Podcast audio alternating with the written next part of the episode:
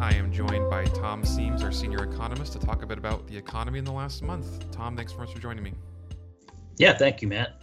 So, just like normal, uh, I'm going to ask you in 30 or seconds or less what's the big story. But I also want to note that CSBS has its own numbers to share about the big story this quarter. Our CBSI, our, our Community Bank Sentiment Index, came out uh, today. So, can you just share in 30 seconds or less what's what's the big story, and maybe a little more time so you can talk about CBSI?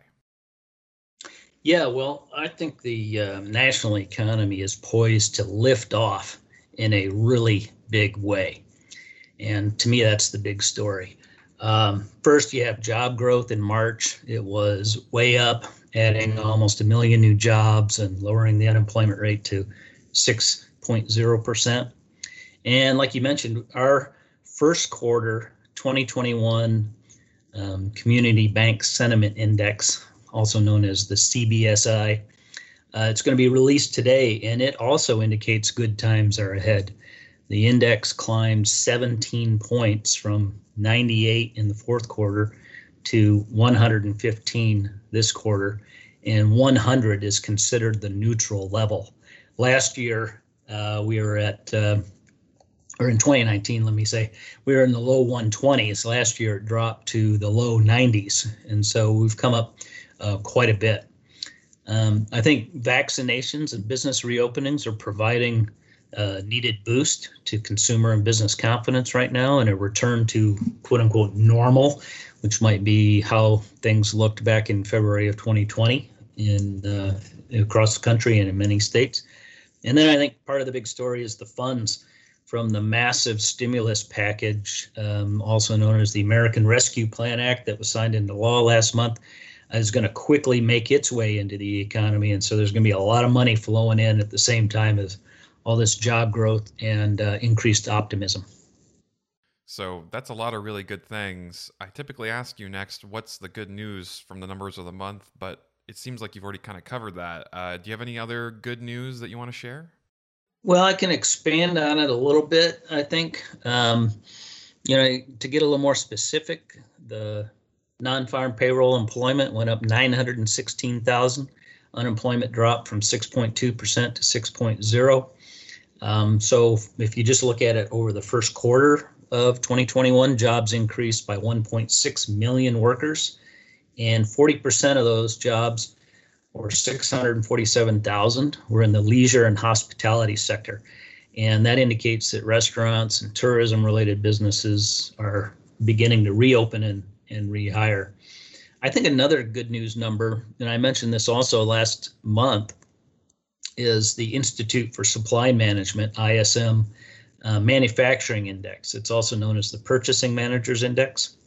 And it rose from 60.8 in February to 64.7 in March. That's the highest level since the end of um, 1983. So that also indicates good times are ahead. For that reading, anything above 50 is in expansion territory. Anything above 55 is is is like really strong, and only 13% of the time do we have anything above 60. We're almost at um, 65. So within that, they have a production index, and that's at an all-time high of 68.1. Um, 14 of 18 industries reported growth, and none reported declines.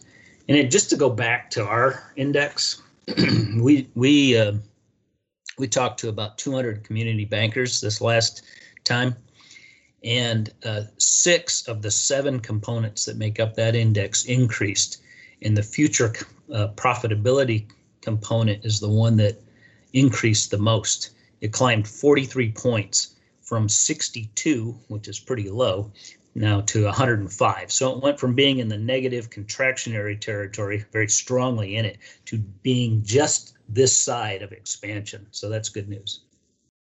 So there are green light indicators all over the place, but if I know anything about economists, there's someone out there who's still a pessimist. What are they saying about the bad news? What are the pessimists still still saying right now? Absolutely. Like I like to say, uh, you know, there's there's always the two-handed economists out there, right? On the one hand, this, and on the other hand, that. Um, first, if I stay with the CBSI, let's look at that one component of the seven that declined. right?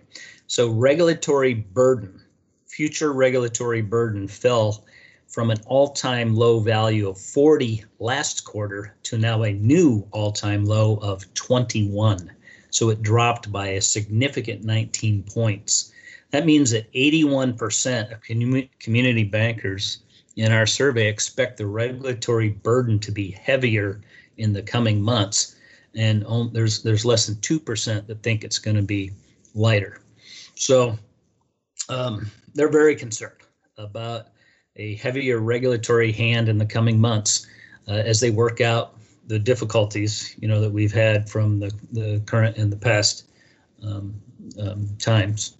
Uh, second on on the employment numbers, even though they're great, and we had these great monthly gains. Look at it on a on a kind of a year over year basis, or or even a little bit more. The the jobs peaked last year in February, and we're 8.4 million jobs still away from that peak. So we have a long way to go in job growth to get back to where we were just uh, 13, 14 months ago. And then finally, last week, uh, we actually saw the number of COVID 19 cases increasing in many states. So, any kind of fears surrounding the virus, you know, have already proven to be harmful to economic activity. So, if we have another surge um, on the horizon, and that's certainly not in the cards necessarily, it's just, you know, there can be uh, little peaks and valleys. But if we do have another surge, that would certainly impact these positive economic numbers that we're starting to see. So we're we're holding all this positive news, a little bit of concern, and now you're holding both of these in your hands. What do you think is going to come next?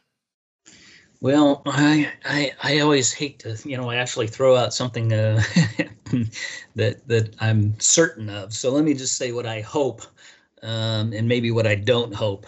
So what I hope is that with more vaccinations and um, with that we get greater consumer confidence, and then with that, we can get herd immunity. Um, if that's right around the corner, then the economy can recover really quickly. Uh, if it doesn't have restrictions and lockdowns in place, there can be um, a, a really substantial recovery. Now, if that happens, you know, good times can bring on other potential problems, like the potential for rising inflation, uh, potential asset bubbles, um, maybe higher interest rates. But with this many unemployed still, with 8.4 million workers fewer than the peak of last year, I think these problems are less likely, at least in the medium term, than they would be uh, otherwise. You know, what I hope does not happen again is another surge in cases and hospitalizations from um, either a new COVID 19 variant uh, or you know, just just generally uh, another surge, and that then restrictions and lockdowns will again be put in place. Uh, if that happens, you know, again, we're going to hammer confidence, we're going to hammer the employment numbers, and that ultimately would restrict economic growth. So, primarily, we're concerned about potential inflation, getting the jobs number back to where it needs to be, and as always, COVID 19. So, with all of that in mind, how does a regulator translate that to indicators or numbers they should be watching in the coming months?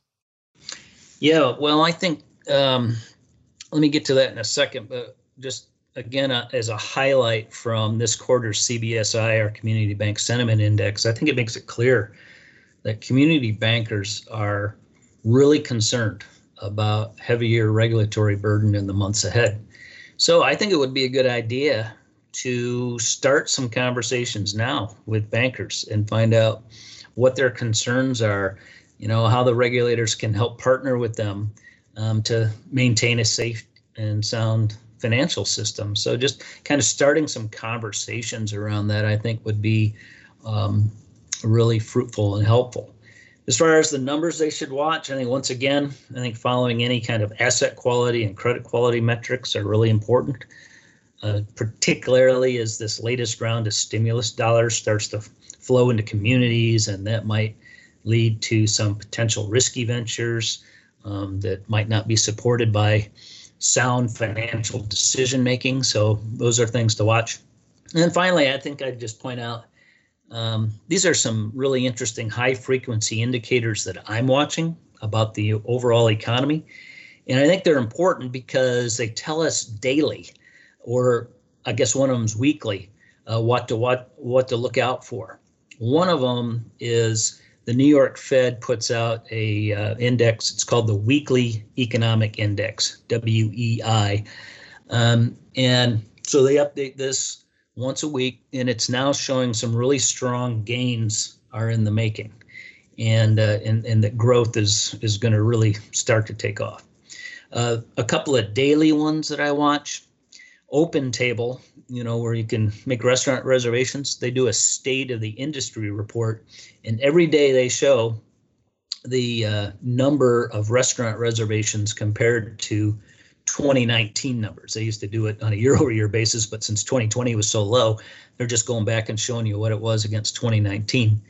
And it's climbing, but it's still showing that we're about 25% short of uh, reservations that were being made in 2019.